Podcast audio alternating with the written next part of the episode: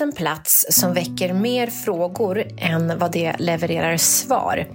Nämligen Skeleton Ranch i Utah som har varit en riktig hotspot för olika forskningsteam och där det ena oförklarliga fenomenet efter det andra har hänt och fortsätter att hända. Legenden säger att eh, det vilar en förbannelse över marken medan andra försöker hitta mer logiska förklaringar till allt som händer där. Jens har varit ner i kaninhålet och kan det mesta om det här.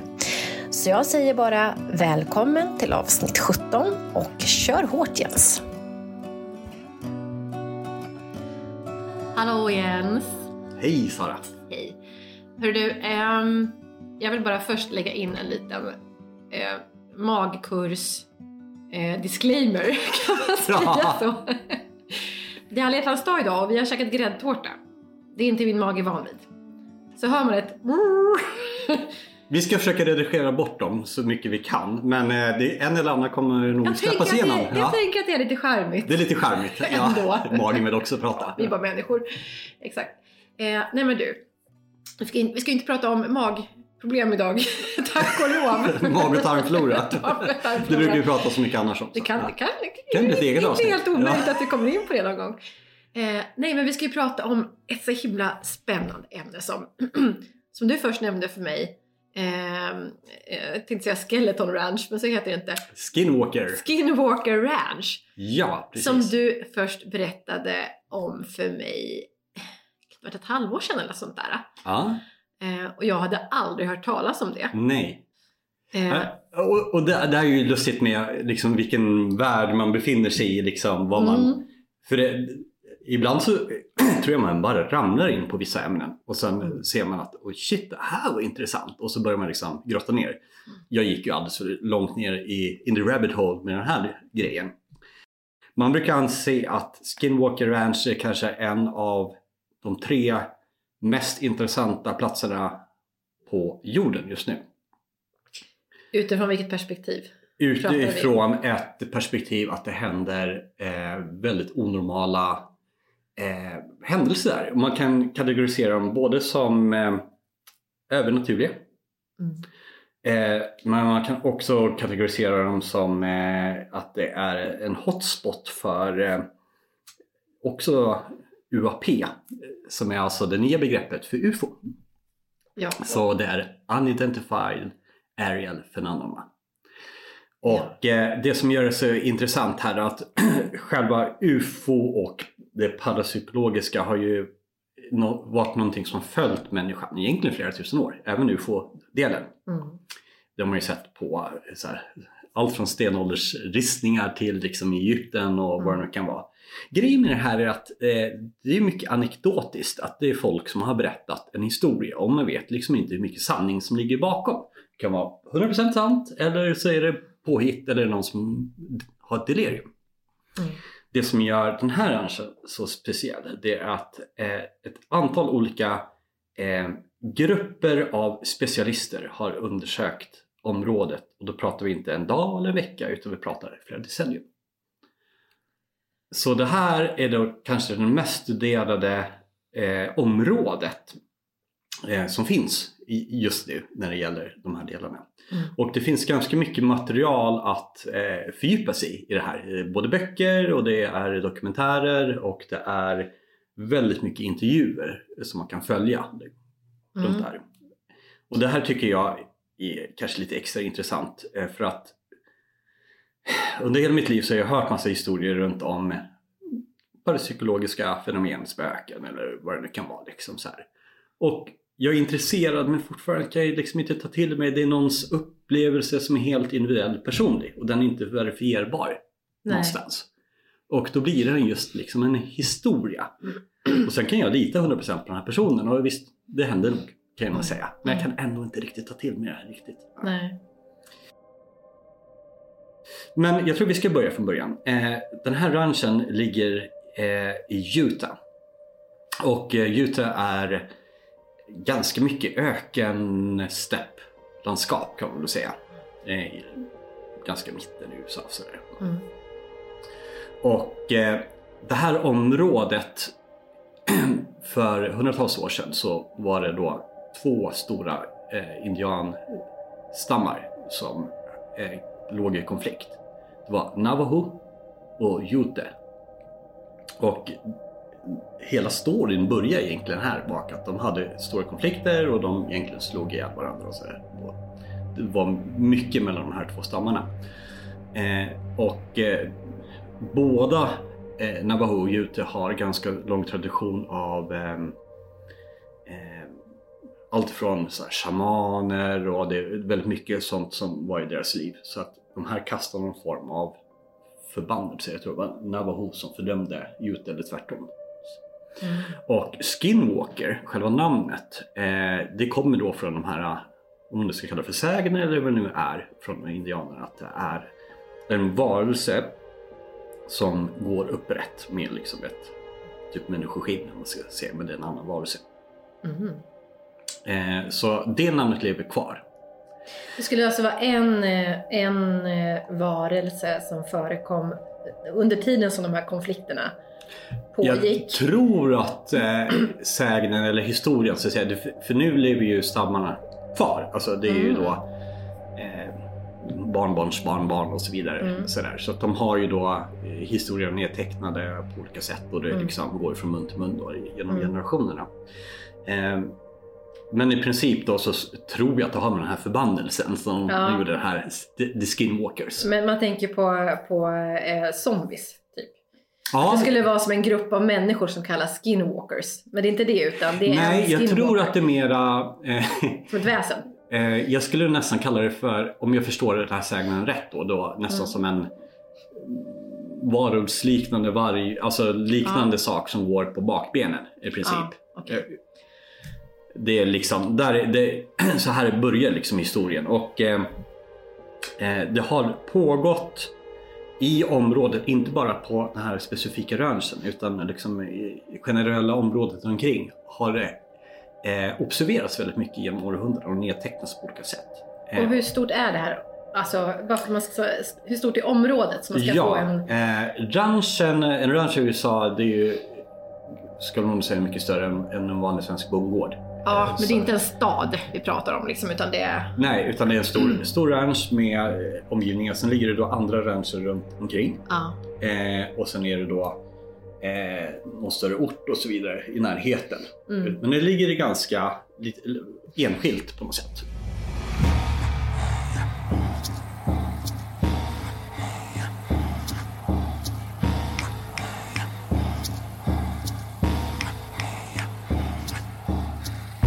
Nu går jag kanske händelserna lite i förväg, men jag antar att de här ranchen har kommit till efter eh, att de här eh, olika indian ja, precis. Eh, låg ja. krig med varandra. Så ja, de har tagit precis. namnet från det här. Ja, här. det kommer från den här ja, historien. Det ja. kan ändå vara mm, intressant att få liksom med sig det här. Verkligen, det här. så det är marken egentligen som är... Precis, och den här ranchen, jag, jag har sett ganska mycket bilder, både satellit och alla möjliga så här. Men den, den är stor, alltså jag skulle nog säga att det är många kilometer liksom från ena Och det bor folk där?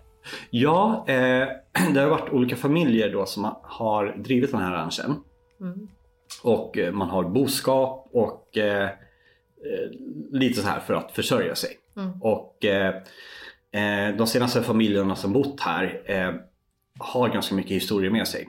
Och mm. det var någonstans på 60 70-talet som här började bli lite känt i vissa små kretsar. Mm. Och eh, eh, då är det en eh, figur som heter Robert Bigelow, Robert G Bigelow, eh, som är en eh, mångmiljardär.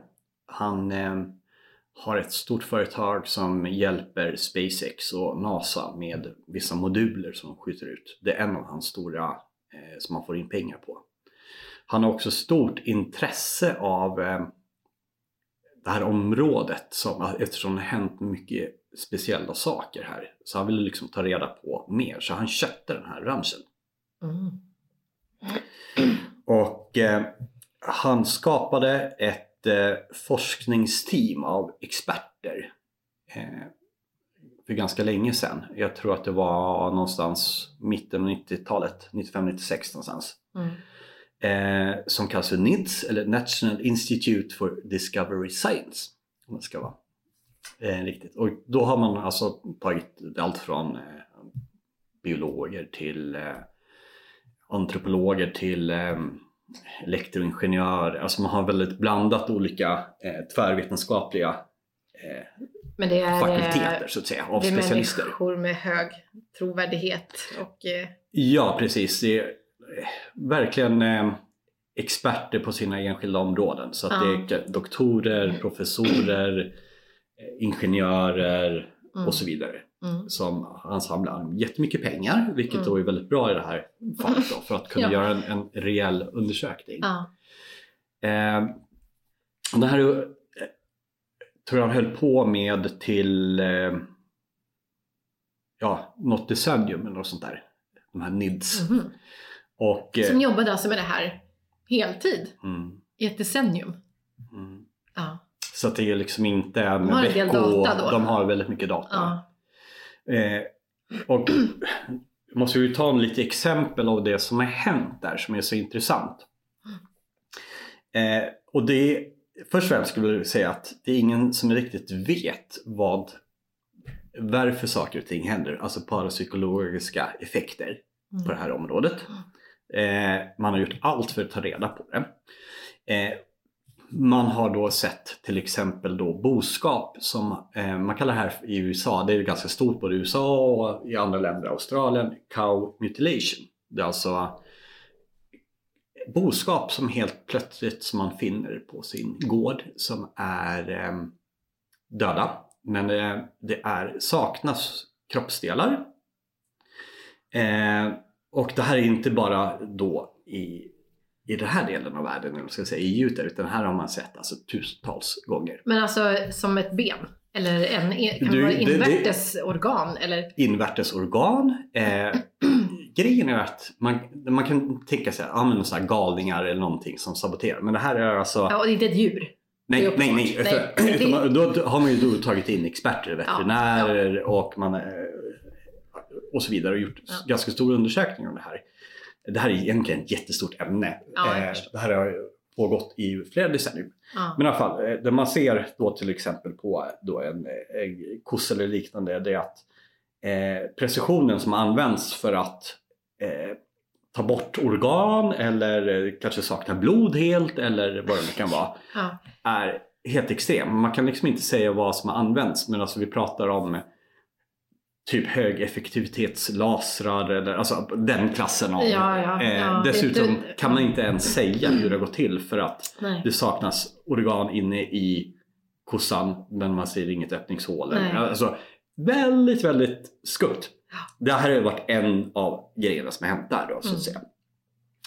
Eh, folk får... Och det, här, är alltså, du, det var ett välkänt fenomen? Det är ett välkänt fenomen som sker, i- har skett. Eh, jag vet att det har skett i Australien, jag vet att det har skett i Sydamerika, Kanada och så vidare. Så det har skett på flera ställen. Och vad heter det? Eh, cow mutilation är Mm. något sånt samlingsbegrepp för Ja. det. Eh, det är jättemånga polisorganisationer som har varit involverade här, delstatspoliser, FBI och så vidare, Mm. för, som försökt liksom, alltså någon gång borde man hittat, om det är en människa så att säga, Ja. någon som har gjort det eller spår efter någonting. Men det har Ja. man inte gjort. Så att det, det, det är fortfarande ett mysterium i sig. Mm. Eh, men på den här ranchen, om vi nu ska hålla oss där då, så eh, har man sett, eh, man kallar det för blå lysande klot. Som, de kanske är någon decimeter stora. Som man observerar dem, de liksom kommer från ingenstans, flyger omkring och försvinner. Mhm. Det här har man både fotat och filmat. Man vet inte vad som ligger bakom. Eh, de finns, kommer ibland, kommer och går. Eh, helt plötsligt kan man också uppleva extrema temperaturförändringar. Det kan vara liksom att du går två meter till höger och helt plötsligt så är det 15 grader kallare. Mm. Eh, och där kan man ju då givetvis mäta eh, med infraröd optik eller man kan mäta det med eh, ja, termometrar och så vidare. Men det här Mm. fallet som sker i temperaturer kan gå blixtsnabbt. Och Mm. då har ju tagit in experter med liksom, väderfenomen och bla bla bla. Mm. Och det, det, det är också så här, man kommer ingenstans. Nej. Man kan observera det, man kan känna det, men man vet inte varför. Eh, och alla de här grejerna som jag räkna, kommer räkna upp så här, är eh, väl dokumenterat, det har hänt många gånger. Eh, men man kan liksom inte riktigt komma eh, så att man får en, en riktigt bra förklaring. Nej. Utan det bara slutar med att okej, det har hänt. Vi vet liksom inte riktigt varför. Nej, man kan nej. Eh, många av de här då som har... på- Frustration! Det är en extrem Efter ett frustration. decennium. Ja, en extrem frustration. Eh, så man har ju då använt sig av väldigt mycket olika sensorer Mm. Eh, för att liksom skapa sig, lägga ett pussel för att Mm. liksom hitta så mycket data som möjligt för att då kunna förhoppningsvis få ett svar. Mm. Eh, så en sensor kan ju då till exempel man mäter, mäter radioaktivitet, Mm. eh, elektromagnetisk strålning. Och elektromagnetisk strålning kan ju då vara, det är ju en väldigt, alltså det är eh, radio, infra, ultra, gamma, alfa, alltså det finns ju väldigt brett, synligt spektra och så vidare. Så att man har då olika specialutrustning för att se det. Mm. Och eh, utan förklaring så kan man då få enorma påslag och så här. Och det kan vara till exempel vara då eh, folk får strålningsskador helt uppenbart liksom över halva kroppen eller blir jättesjuka fort. Mm. Och det kanske sker under en, två, tre minuter. Sen är det bara borta. Och man kan så här, så väldigt enerverande. Läkare undersöker, ja men det här är strålningsskada och de får alla effekter, morilla eller vad det nu kan vara runt det här. Mm. Eh, allt som oftast har man då också märkt att eh, man har tagit dit drönarpiloter, man har tagit dit eh, markradar, man har tagit dit massa olika sådana typer av utrustning för att undersöka. Mm. Eh, och oftast är det då bäst och det bäst. Liksom. Military grade som man säger, alltså väldigt, väldigt pålitliga saker. Eh, så det finns så många exempel som jag har sett då att eh, helt plötsligt så alla batterier de har med sig, de är på noll. De har precis laddat dem, de kommer ut och ska göra en undersökning. Sätter i ett batteri, det funkar inte att ta sitt reserv, funkar inte att ta sitt extra reserv. Det här har aldrig någonsin hänt. Men det är gång på gång olika firmor som de har anlitat upplever det här. Och de, är liksom, de är så här helt perplexa. Mm.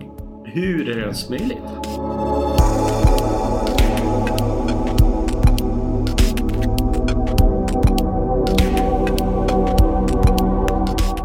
Så det man gjorde ganska tidigt då är att sätta upp ganska mycket eh, övervakningsutrustning. Såsom eh, ljudupptagning, mickar. Eh, väldigt bra videokameror. Nu börjar det bli väldigt spännande. Ja. Känner jag. Så då är det så här, någonting händer kanske på natten eller kvällen på ett visst område. Man ser till då att rygga eh, till exempel en sån här ko som saknar inre organ. Ja. Okej, ett ja, men nu, nu, nu, nu är det så här, ett ställe där det händer någonstans på ranchen. Då har Ja. man s- satt upp ganska mycket kameror riktat åt det här hållet. Men Liksom. lä- lägger man den här döda ko- kon där då? Eller ställer man dit en levande ko som lockbete? Nej men de har ganska mycket då djur på gården så att säga. Ja. Ja, Eh, ja, ja okej. Jag så, förstår så att hur de, du är, de menar. är där naturligt och då, så, Ja, de, de bor ju liksom. Ja, Ja, men det, det kan ju vara det Det hänt lät vad som som att det var någon helst. riggade typ av... Ja, nej, men de har satt upp ganska mycket sådana här utrustning. Ja. Och jag kan också säga att de har beväpnade vakter som patrullerar området. För man vill inte få in besökare, man vill ha Nej, det här liksom private och allt Ja. så här. Så att det är liksom totalt övervakat. alltså. Och det ligger väldigt mycket pengar som du förstår bakom. Ja, de har ett command just center Precis. där de har, så skärmar överallt och sådana här grejer. Liksom. ja, så att kanske är många väldigt... som vill in också pranka. Ja, nu har det väl blivit då, eftersom det finns en dokumentärserie, så, att- så nu är det Ja. ännu mer bevakat. Men det Det här var ju då... Eh, på 90-talet då så var det ju här ingen som visste så Nej, att säga. nej. Utan det här gick under radarn eh, ja, när NIDS hade det. Mm. Men då kunde det vara så att det hade hänt något på ett ställe, man då hade ett antal kameror och mickar och annan utrustning som riktade sig på det här området. Mm. Eh, och så skulle man då gå ut och hämta, kanske man hade film på den tiden då så att säga. Det var inte kanske lika digitalt som idag, Nej. att man är så här över wifi och sånt. Eh, och så har det hänt någonting, något nytt, ett ljussken eller någonting. Mm. Så, här. så ska man kolla då på bevisen som man har. Mm. Då visar det sig att eh, typ alla kameror som är riktade bara åt det hållet är fungerar inte eller omriktade, alltså rent fysiskt, liksom ner mot marken någonting. hemskt irriterande. Så väldigt så här, ja men då tänker man, det måste ju vara en människa, men hur har de kommit förbi alla andra kameror och så här? Och då har man gjort så här, ja men hur ska vi liksom fixa det nästa gång då? För Ja. människan är ju ändå duktig på att lära sig av sina misstag. Ja, ja, precis. Då har man liksom, ja men då tar vi en annan kamera som vi riktar Mot, mot den första kameran Ja. som ska filma det egentliga skeendet. Just det. Liksom man försöker överlista Ja. vad fan det är nu som Ja, händer och döljer den i naturen. Så. Mm. Men då är det något annat problem då att helt plötsligt funkar inte när det händer någonting strömmen till den första kameran och den andra kameran. Alltså det är hela tiden Mm. eh, de får en känsla av att det är någon som spelar med ett spratt och nu pratar vi Mm. inte om eh, Människor. Barbara som bor eh, på nästa ranch utan vi pratar om någon som är synnerligen skicklig Mm. på att Ska plocka ett organ från en ko. Ja, precis. Eh, och det har hänt så otroligt mycket. Jag kan inte liksom rabbla eh, alla händelser så här, men det, det, det händer saker hela tiden här som är intressant att observera eller Mm. filma så att säga. Sen kan det då vara lugna perioder på flera veckor där det inte händer någonting och sen händer det väldigt mycket i ett, i ett skede. Mm. Men i alla fall så, eh, så blev eh, den amerikanska, en del av det amerikanska eh, stora militärkomplexet blev intresserad av det här området av olika anledningar. Mhm. Och eh, eh, då skapades någonting som heter, det är mycket förkortningar här men eh, W, eller AAWSAP.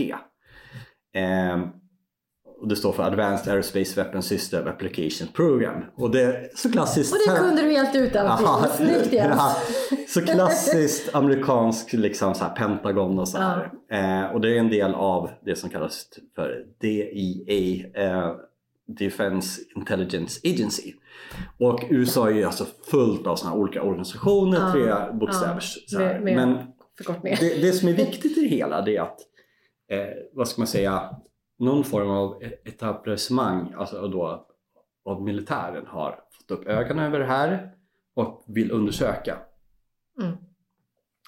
Och eh, det är ett antal högdjur inom eh, politiken, det är ett antal senatorer som eh, ser till att det här händer och sker och pumpar in eh, pengar i den här or- organisationen som nu är, är helt hemlig.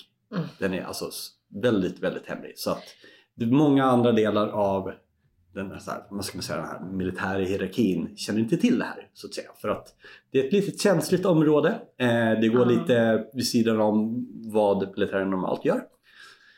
Men det bekräftar ju ändå, måste man väl säga, eller nej det gör det väl kanske inte egentligen, men, men det betyder ju ändå att det finns någonting reellt där som de verkligen är intresserade av. Japp, och då, det här Och inte intresset bara fågeljättarna är, som eh, du brukar säga. jag skulle säga att det är ett väldigt säreget intresse. Ja, Eh, vilket ändå gör det väldigt intressant för eh, ja och, här... även, och även om det skulle finnas något helt logiskt, något helt logisk, en Mm. logisk förklaring så är det ju väldigt intressant. Vad skulle det då kunna vara för Ja. någonting?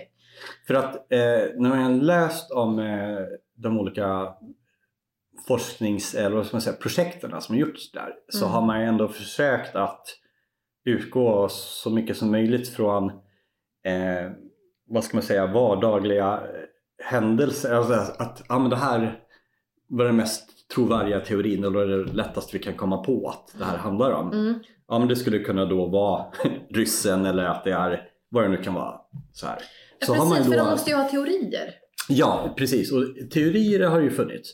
Och när man eh, då kommer upp med ett antal teorier runt en händelse så har man då försökt gå i botten av den här teorin och se liksom eh, om det skulle varit eh, en sån här faktor som har påverkat. Mm. Ja, då borde vi då kunna fånga det med det här instrumentet eller Mm. att vi har antal vakter som patrullerar på det här Mm. området eller att det är någonting eh, ja, något väderfenomen eller alltså man försöker då. Men om man har uteslutit Mm. alla eh, tänkbara eh, faktorer Mm. så återstår ju då eh, X, alltså man vet inte riktigt vad det är. Nej. Och då vänder man ju då, vad skulle då kunna, alltså då försöker man gå utanför boxen Ja. för att liksom så här. Och det är det här pusslet blir så intressant. Och är det någon som har vågat sig på en sån och formulera en sån teori? Det har kommit jättemånga, de har gjort ganska många teorier. Eh, eh, och speciellt när de här OSAP som de kallas för kommer in. Eh, de gör det också tillsammans med då den här Bigelow, miljardären. Han är liksom Mm. kvar i Mm. eh, organisationen. Han hade ju först NIDS som jag sa Mm. och så kom den här OSAP in. Eh, Mm. och då med väldigt mycket mer resurser eh, från eh, amerikanska staten då, som kom- kommer in i det här. Mm. Så kan man då göra, liksom, utöka personalstyrkan. Eh, och jag tror att de är någonstans runt 80, 80 personer Mm. som arbetar heltid på det här. 80 Alltså- personer är extremt många människor. Så att de lägger ut ett jättestort nät Ja. Eh, så att vissa kanske åker då och gör intervjuer med de närmsta samhällena och Ja. eh, försöker samla in, finns det foton, finns det historier, finns det föremål eller bla bla bla, någonting från, Ja. liksom, som har med det här att göra. Vissa eh, då undersöker eh, marken och finkammar den, alltså det ligger då agenter på alla fyra och liksom kammar igenom området med kam. Alltså Har- på, vi pratar man- den nivån. Ja, har man, eh, har man eh, fångat någon, något, någon bild, något foto eller någonting liksom Ja. fysiskt på... Man har eh, eh, ljudupptagningar, man har stillbilder, man har eh, alltså värme, alltså vad ska man säga? Infra... Infra, Ja, ja. Man har, ska man kalla det för bevis eller i alla fall man har tagit man, Mm. olika sensorer. Mm. Eh, men det är också då ganska många som har arbetat där som ser med sina egna ögon och det kan då ibland vara en hel grupp av människor som ser samma sak från Mm. olika synvinklar tillsammans med kameror tillsammans med Mm. någonting Mm. annat som då Mm. gör att det här är mycket mer trovärdigt. Mm. Eh, så den här militära gruppen då har ganska mycket, eh, vad ska man kalla dem för, utredare tror jag de kallas på svenska. Men det är Mm. alltså specialister som bland annat varit då Investigators. Ja, dels från kanske den civila sidan, alltså man tänker så FBI och så vidare, men Mm. även då sådana som har agerat i, i Irak eller liknande så här krigshärdar och gjort undersökningar. Mm. Olika sl- slags agenter som är Ja. specialister. Ja. Eh, och eh, de är ju också med om ganska mycket när de gör de här undersökningarna. Mm. Eh, så ibland när det kommer in nytt folk då på den här ranchen Mm. så drabbas vissa väldigt snabbt av någonting. Mm. Och där, jag ska ta ett exempel. Då var det tre styckna som gick in. Och en av de här, han är en, riktig tuffing om man säger så här. Irakkriget, eh, specialstyrke, alltså en sån riktig Mm. alfahane så att säga. Mm. ja. Ja men som man Ja. bara sett grejer som är beyond. stereotypen, så här, liksom. Ja, liksom Badass. bryr sig liksom, en riktig badass. Så. Eh, som liksom utan synbar anledning fått liksom total panikångest, rädsla. Eh, och liksom klarar inte att vara i närheten av vissa områden. Eh, Mhm. det är ibland att de, de ser liksom någonting som ser svart ut, kanske är 2,50 högt men liksom så här ospecifikt figuraktigt som står. Mm. Och man kan inte då befinna sig för nära den här, vad det nu är för någonting. För att, Men man ser det själv också? ja, så de här tre personerna gick in här, eh, upptäckte den här svarta skuggsaken. Ja. Och jag tror att de befann sig då 30-40 meter ifrån. Så Mm. det var helt omöjligt att ta sig närmare för att skräck i de här tre vuxna karlarna Mm. som är då krigshärdare var så stark att det gick inte att komma närmare. Alltså de, de skulle dö av skräck. Mm. Alltså på den nivån. Men ju längre bort de tog sig från den här äh, svarta siluetten ju mindre kände de av så att när de befann sig typ 150 meter, 200 meter bort Ja. så kände de ingenting.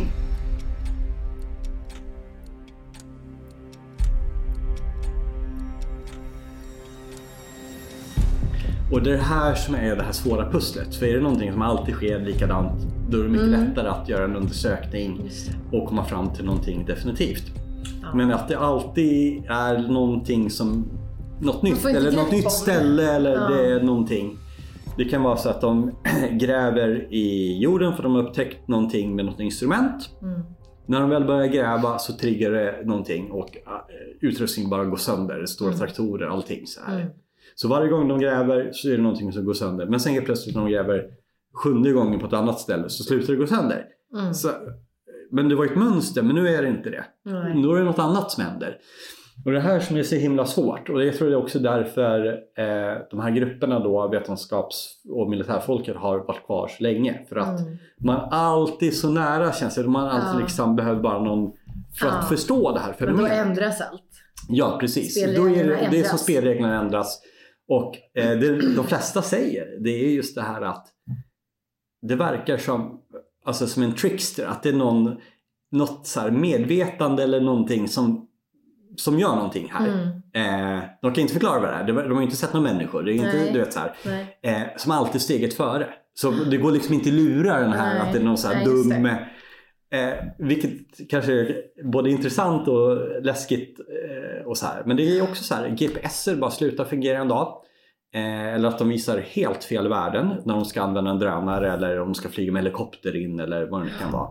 Nästa dag så är det eh, mobiler som typ styr sig själva och liksom loggar in sig själva med jättesvåra lösenord eller tusentals grejer. Och det här kan man ju se filmer på Ja. och sådana här grejer. Alltså jag såg någon, eh, jag har ändå varit inne och kollat lite grann sådär efter att vi började prata om det här. Jag har inte sett den här dokumentären. Men där, eller har jag det? Nej men jag såg i alla fall eh, när de använde, och nu får väl du, nu, nu kommer jag låta korkad för jag kommer inte ihåg vad det var riktigt, jag kommer ihåg den här bilden. Eh, de hade använt något form av instrument som de skannade av eh, där, eh, ett fält liksom. Hela tiden, eh, under vissa tider. Eh, och då hade instrumentet, tror jag, från ena hållet sett att det fanns någon form av energi eller substans i luften som den hade liksom hittat. Mm. Som var som en brokig pelare upp i luften bara så. Mm. Eh, som att någon hade, ja, vad ska man säga? Eh, eh, om man tänker sig att man har liksom ett, ett, ett moln som de har kastat upp så här. Men man ser inte blotta ögat, de kan bara se de här partiklarna med, eh, med det här, just det här ins- instrumentet. Ja just det, Men antingen sen- gas eller infrarött. Ja, Och då men så var det liksom, så hängde det där bara. Ja, Som helt statiskt. ja. Eh, och sen från andra hållet så hade de filmat en annan konstellation på samma plats. Fast då såg den här formationen annorlunda ut. Men sen, sen när de la ihop dem på något sätt då var det som att det var ett pussel. Eller de så gick in i varandra Mm. på något sätt från olika väderstreck så här. Eh, och de var ju helt... Jag känner igen den händelsen. Det, det finns ju, jag tänkte om man hoppar fram lite grann. När de, de här OSAP som man kallas för. Eh, de, eh, efter ett antal år så ströps deras organisation. Ja, och de fick, eh, det kom ut en annan grupp ur, de omorganiserade och Mm. själva, vad ska man säga, uppdraget runt det här Skinwalker och de gjorde lite fler saker just Skinwalker ska jag säga. Men eh, det avslutades. Mm. Eh, egentligen precis hur mycket som helst berätta om den här historien men vi ska ju hålla det lite grann kort sådär. Men eh, eh, 2016 så eh, var det då en fastighetsmagnat eller vad ska jag kalla det för som är också en mång- en mångmiljardär som heter Brandon Fugel, Fugel tror jag han uttalar sitt efternamn. Mm. Som eh, köper ranchen av den här Bigelow som var då Mm. den som hade eh, rymd och flygindustri. Som, Han var mätt. Ja, precis. Så. Så eh, han får då ett antal tillstånd och sånt som behövdes då för att driva vidare undersökningar av området eh, samtidigt som de lät då ranchen fungera som en boskapsranch med, med ett par då, ett gift par som får driva det här så att säga Mm. dessutom. Och eh, eh, han anlitade också då ett, ett, han är jätteintresserad av eh, det här området eh, på ett privat plan. Mm. Och han tror att det här är en form av nyckel till framtida vetenskapliga genombrott bland annat. Men det här ligger ju då på, vad ska man säga, gränslandet till det som för oss är övernaturligt är ju egentligen kanske då, eller det som vi ser som magi är ju egentligen bara att vi inte vet hur det fungerar. Så då tänker han sig att det här skulle kunna vara någon form av nyckel till Mm. Mer förståelse. mer, Ja. Så han anlitar då ett nytt team. Eh, han har väldigt stora resurser men det här teamet, eh, vad kan det vara? 8-10 stycken involverade ungefär. Mm. Så de bygger upp ett nytt eh, command center som det heter på amerikanska då, Mm. eh, med eh, jättemycket nya sensorer och så här. Och nu är det ändå 2016 och 2016, framåt. Då har man en helt annan typ av teknik Ja. än vad man hade kanske från det. 95 till Ja. 2000 och så vidare. Precis. Så mycket mer avancerad eh, och man kan då an- använda eh, mer drönarteknik Mm. och eh, ja, på många olika sätt. Så att Mm. de börjar göra sina egna eh, undersökningar och då har man de som är väldigt händiga på att bygga och fixa och sånt och så har man då eh, anlitat från olika universitet och lite så här som är specialister på olika områden som arbetar med NASA och så vidare. Så att det är, det är skickli, skickliga människor här också. Mm. Och eh, efter ett par år så gör de också en, eh, en, en, en dokumentär-tv-serie om det här. Så att man kan då följa deras undersökningar. Mm. Jag ska säga att det de kommer fram till i varje avsnitt, det, det är intressant men den är också, för att det ska bli en intressant tv-serie så är det lite jag ska inte säga att det är dramatiserat men det är ändå som de filmar in hur någon uttrycker sig eller så här, att de försöker klippa det så att det blir lite intressant på sätt och Ja, vis. Ja. Men eh, om man bortser från det så är det jätteintressant eh, att följa om man tycker om ämnet. Så här. Mm. Var kan man se de här äh, serierna? Den första som var tre delar, vet du det? Nej, det här är tre säsonger. Eller tredje säsongen. Ja, men den här första som du sa. Eh, visst fanns det någon som du nämnde först? Mm, nej, det var nog, jag vet inte. Det, finns, alltså, det är ju både böcker och det är allt möjligt. Som man vi kanske kan liksom, lägga upp några tips på Ja, det kan vi göra. Ehm, Instagram eller på Facebook. så de här använder ju då jätteintressant teknik med, eh, man kan ju säga laserskanna. Ja. Så man tar ju då Okej. in de, de bästa firmorna som har den värsta utrustningen ja. på det till exempel. ja. Eh, man använder eh, olika typer av radar, både markradar Mm, och så vidare. mm. Och ja, väldigt många olika Mm. eh, tekniker. Och eh, det som är intressant ändå det är att när de filmar så eh, de filmar ju då händelser av om man nu ska kalla det för övernaturligt eller inte, men Mm. eh, som man ser. Eh, det man märker är ett specifikt område på ranchen så har man lyckats trigga eh, händelser eh, gång på gång. Mm. Och då man skickar upp eh, raketer som är storleksklassen 2-3 meter stora. Eh, Mhm. Fullspäckad med utrustning. Mhm. Vi pratar tiotal olika sensorer då för att kunna fånga så mycket data som möjligt. Okej. Och eh, man skickar upp till ett visst område på en viss höjd. Eh, nu kommer jag inte ihåg om det är, låt säga att det är 1200 meter upp eller 800 Mm. meter upp eller något sånt där. Eh, så slutar sensorerna att fungera.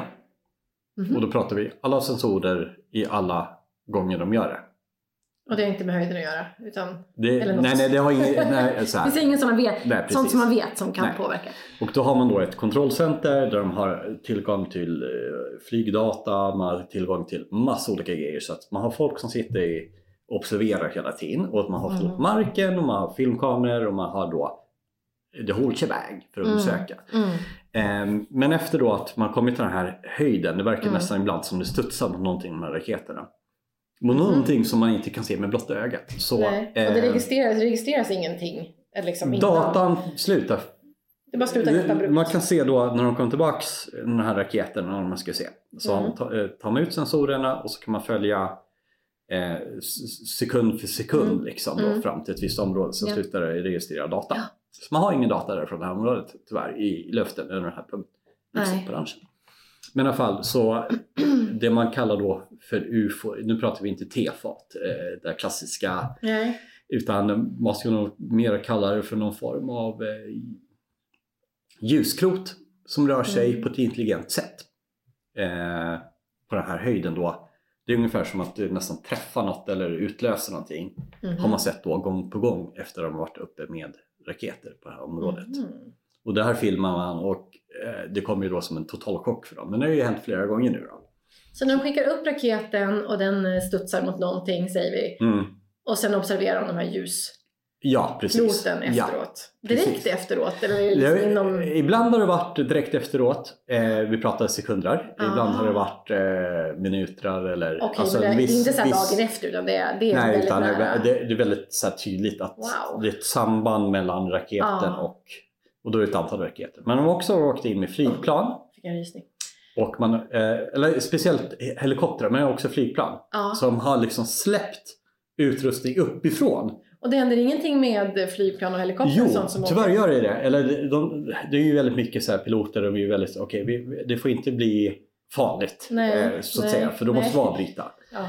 Men de, de åker med helikoptrar, de har sina sensorer, de släpper ner saker och så Mm, vidare på det här mm. området. Och, eh, det som händer då att eh, jag minns när de kommer med helikopter, de jag tror de är fyra stycken i den här helikoptern. Mm. Så är de alldeles ovanför det här området som Mm. då är intressant. Mm. Eh, helikoptern har ju då en, en höjdmätare Mm. som eh, eh, så att ja, men vi befinner oss, låt säga att det är 800 meter upp. Jag kommer inte ihåg Mm. siffran då. Mm. Eh, när de kommer över området så säger den att det är den är 10 meter upp. Oj. Så att den känner alltså av någonting. Ja, något skikt där. Ja, Kan man precis. Alldeles ja. under. Ah. Och då blir det så pass farligt då att bara vi, okej vi ser Tänk inte om mer. man då vi ser hade åkt 10 meter längre Ja. ner. Ja, om det nu var, eller 20 kanske. eller, eller vad det nu var. Ja. ja. Så att piloten blir ju rädd. Liksom Ja. Okej, vi kan krascha här på något Ja. sätt. Vi vet ju inte, vi ser inte vad det är. Nej, det men kan vi, vara en stor... eh, Något osynligt som bara hovrar över den här Precis. Alltså man skulle då, området. eh, som amerikanska militären har ju, ju då utvecklat eh, det man kallar för stealth-teknologi. Ja. Men det är egentligen, alltså flygplan där man inte kan se på radar. Mm. Men egentligen är det då att det radarvågorna som man skjuter mot ett plan till exempel studsar snett så man får inte tillbaks radar. Nej. De är inte osynliga för blotta ögat utan egentligen för radarn har svårt Ja. att fånga upp dem. Ja. Eh, här tror man att det är någon annan typ av stealth-teknologi Ja. som vi rimligtvis då inte har människan har liksom Men om klarat upp... av att, som Nu. kan dölja ljuset. Så. Jag tror jag har löst. Ja. Nej, men om man då sköt upp såna här raketer, Mm. då kanske inte behöver de här tusen sensorerna, men för att, och sen så mäter när de slutar fungera. mm. Borde man inte kunna identifiera ett område då som allting studsar mot? Jo, man har ju då en, en nå- någorlunda sån här bild. Men jag tror att bara det nu är det liksom studsar eller byter Ja. riktning mot, Har de skjutit upp på olika ställen? Eller ja, mot liksom, ja, eh, de har skjutit upp ett antal raketer Ja. och gjort många olika eh, där man inte gjort en tror jag, det är väl luftballong kanske eller något sånt där. Men man har ju testat Mm. så många olika saker Mm, eh, mm. och riktat liksom lasrar mot och man har Mm. riktat och till och med när man riktar här, olika lasrar och sånt där så är det liksom bryts ljusvågor på ett sätt som Inte. det kan inte göra det om det Nej. inte finns något där så att säga. Nej, nej.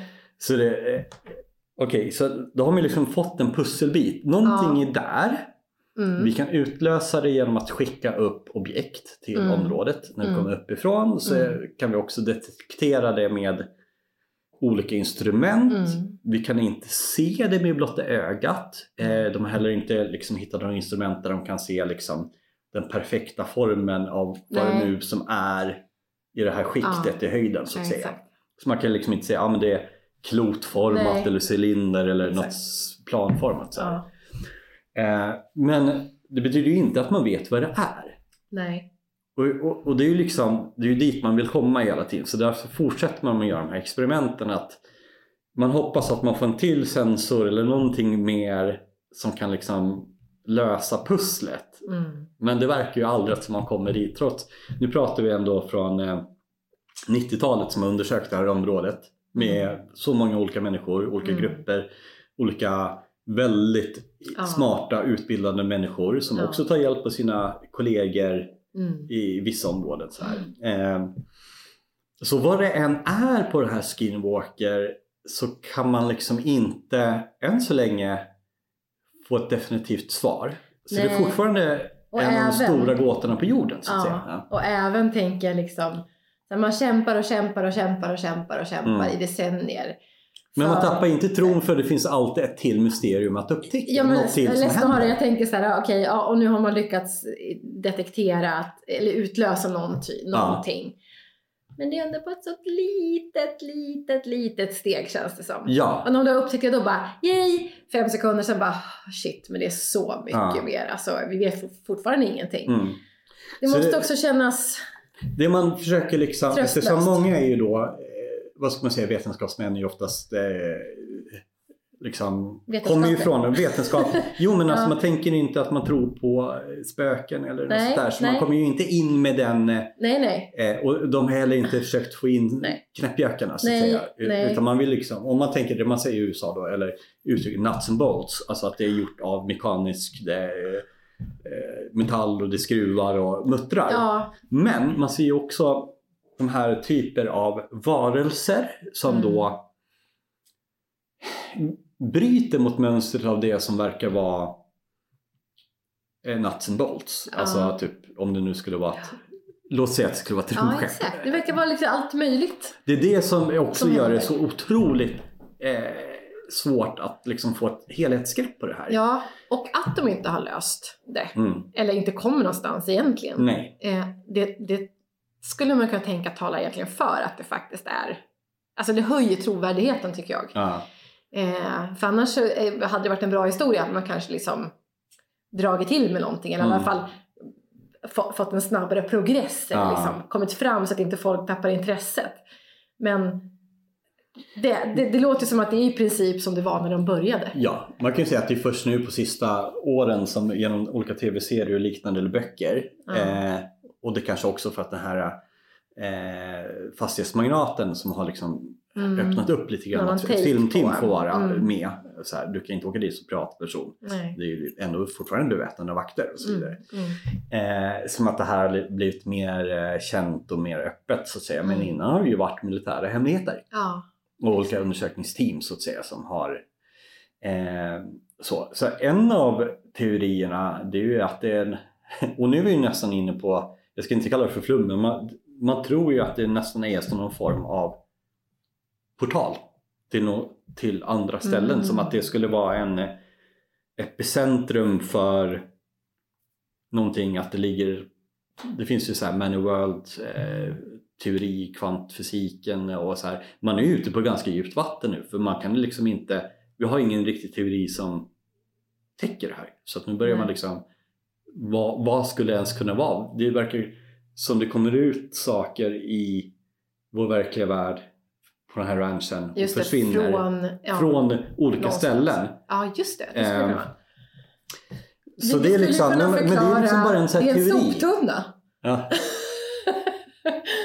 ja, men du skulle kunna förklara varför det är så olika saker. Mm. Att det är olika saker som kommer igenom.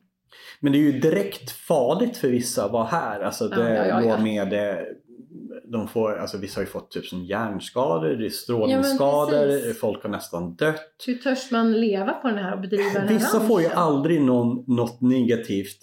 Ja, andra får extrem eh, migrän. Eh, Vissa Mm. har blivit paralyserade och har inte Mm. kunnat röra kroppen. Mm. Total panikångest. Alltså Oj. det har varit många, vad ska man säga, negativa upplevelser. Mm. Mm. Så när andra människor känner, de säger att de- får sån himla ro, stillhet och så Mhm. vidare.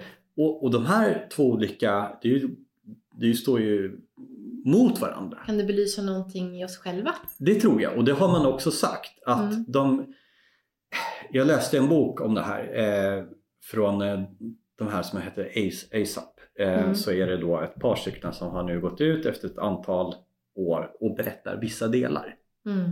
Och de har också då fått klartecken från det som under Pentagon heter D- DEA och det tog flera år innan de fick liksom publicera och det skulle dras tillbaks olika saker. Så, så vissa Mm. saker får de gå ut och berätta och det, och det är ganska intressant att följa då eh, det här. Men att den här berättelsen som jag sa om de här tuffa agenterna som Mm. fick panik och så här. Att det, de såg ett mönster att ju mer tuff och hård och motståndare till att det är Mm. ett övernaturligt som Mm, pågår, mm. ju lättare var det då att få negativ påverkan. Mm. Verkar det som. Men eh, det är en, så här, också en så här teori. Mm.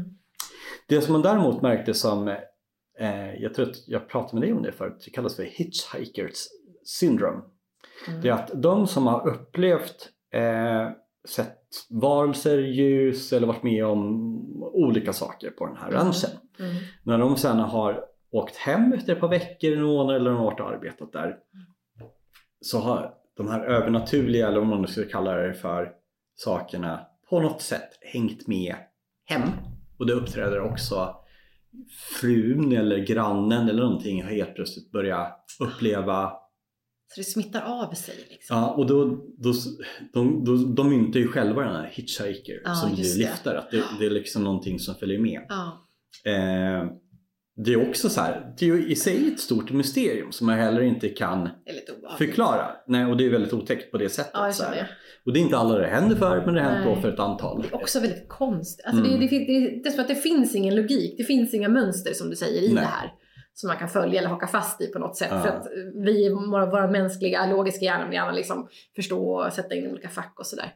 Precis. Det måste ju vara en stor del av frustrationen. Och jag har ju då följt väldigt många av de personer som eh, antingen arbetat där eller har eh, blivit kontrakterade eller bott på ranchen. Mm. Eh, och jag har varit med i olika, vad ska man säga, eh, intervjuer som har gjorts med de här människorna eller att jag följt dem på låt Du har verkligen varit djupt ner i... Djupt i- Ja men alltså LinkedIn, Ja. alltså, jag vill ju faktachecka Ja, ja. saker och ting. Ja, men det är jättebra. Så då har jag liksom kollat på LinkedIn Mm. eller på andra så sätter jag som en eh, karriär inom vetenskap eller Mm. militär eller Mm. något sånt här.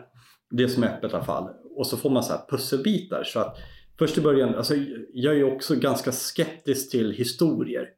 Så här överlag. Och vi så inleder det hela med. Men när man börjar kolla upp de här och se Mm. liksom Ja men du säg att det är en, eh, en av de här då, det är en vetenskaps... eh, Han är professor i Alabama. Mm. Eh, Så då har jag börjat följt lite och intervjua grejer som han har gjort och det är timslånga grejer ibland. Mm. Mm. Superseriös. Mm. Eh, liksom, det, det är folk som inte har någon egen vinning på att... Nej, det är inga pengar med eller någon sån här runt eller, något sånt här. Utan något. det som är är ju det snarare då tvärtom att Ja. de har ju då någon form av trovärdighet som de sätter på spel. De kan förlora Ja, men karriär om det går för långt åt något håll. Liksom. Exakt. Och i Sverige måste jag säga det kanske ännu mer liksom att förbjudet område var du kan kanske bli utesluten ur fakultet Ja, eller liknande. Så, här. exakt. så lite mer öppet och så här. Ja. Men du, eh, vi, ska ju ha en del eh, två också. Ja, precis. Som inte kommer handla specifikt om Skinwalker Ranch utan om eh, AP... UAP. UAP! ja, apa. UAP. Ja, AP. AP, ja. Nej, UAP.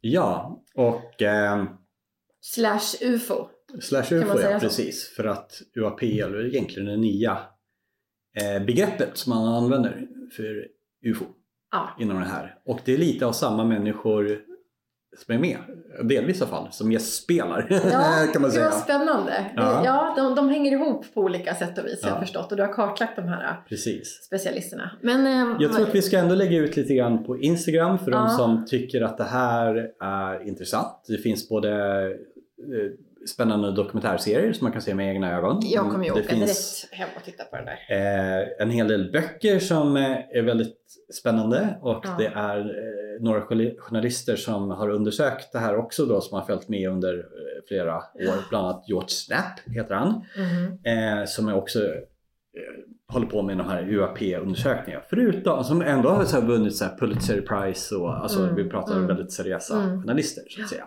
Som har skrivit ganska mycket om ämnet. Eh, och det som är ändå roligt, det finns så mycket sensordata som verifierar Ja. det människor ser. Ja. ja. Otroligt fascinerande. Ja, så vad den är, jag kommer följa det här med spänning. Ja, du får ge en update. Ja, får gärna För- update om något år eller så. Ja, Ja. Super. Vi tack och hej för idag. Ciao.